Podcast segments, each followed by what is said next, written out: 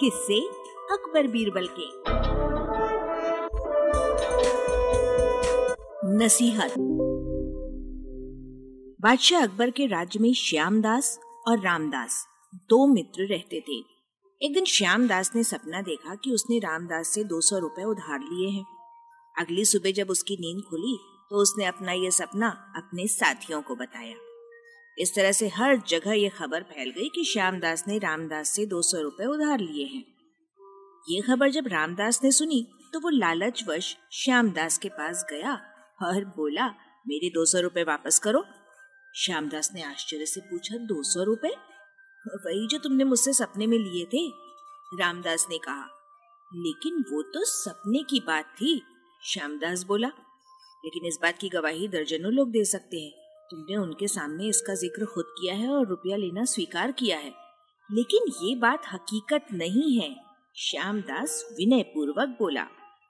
बात सपने की हो या हकीकत की, जब तुमने स्वीकार किया है तो तुम्हें रुपया देना ही होगा। नहीं तो इसके लिए मुझे बादशाह के दरबार में शिकायत करनी होगी, रामदास बोला। बेचारा श्यामदास इतना गरीब था कि उसने दो सौ रुपए सिर्फ़ स्वप्न में देखे थे। भला वो रुपया देता कहाँ से? मुकदमा बादशाह के पास पहुँचा। गवाहियाँ पक्की थी। बादशाह ने उस मामले को उलझा पाकर बीरबल को सौंप दिया। बीरबल ने सारा मामला समझा। रामदास और श्यामदास की बातें सुनी, गवाहों की बातें सुनी।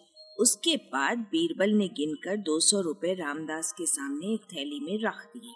उस थैली को एक दर्पण के सामने इस तरह रखा कि थैली का पूरा प्रतिबिंब दर्पण में पड़ता रहे। उसके बाद वो शीशे की ओर इशारा करके बोले, अब तुम अपने रुपए उठा लो। रामदास आश्चर्य से बोला, दर्पण में दिखने वाले रुपयों को मैं भला कैसे ले सकता हूँ? स्वप्न भी तो प्रतिबिंब होता है, छाया होती है। फिर सपने में उधार लिया गया रुपया कैसे लौटाया जा सकता है?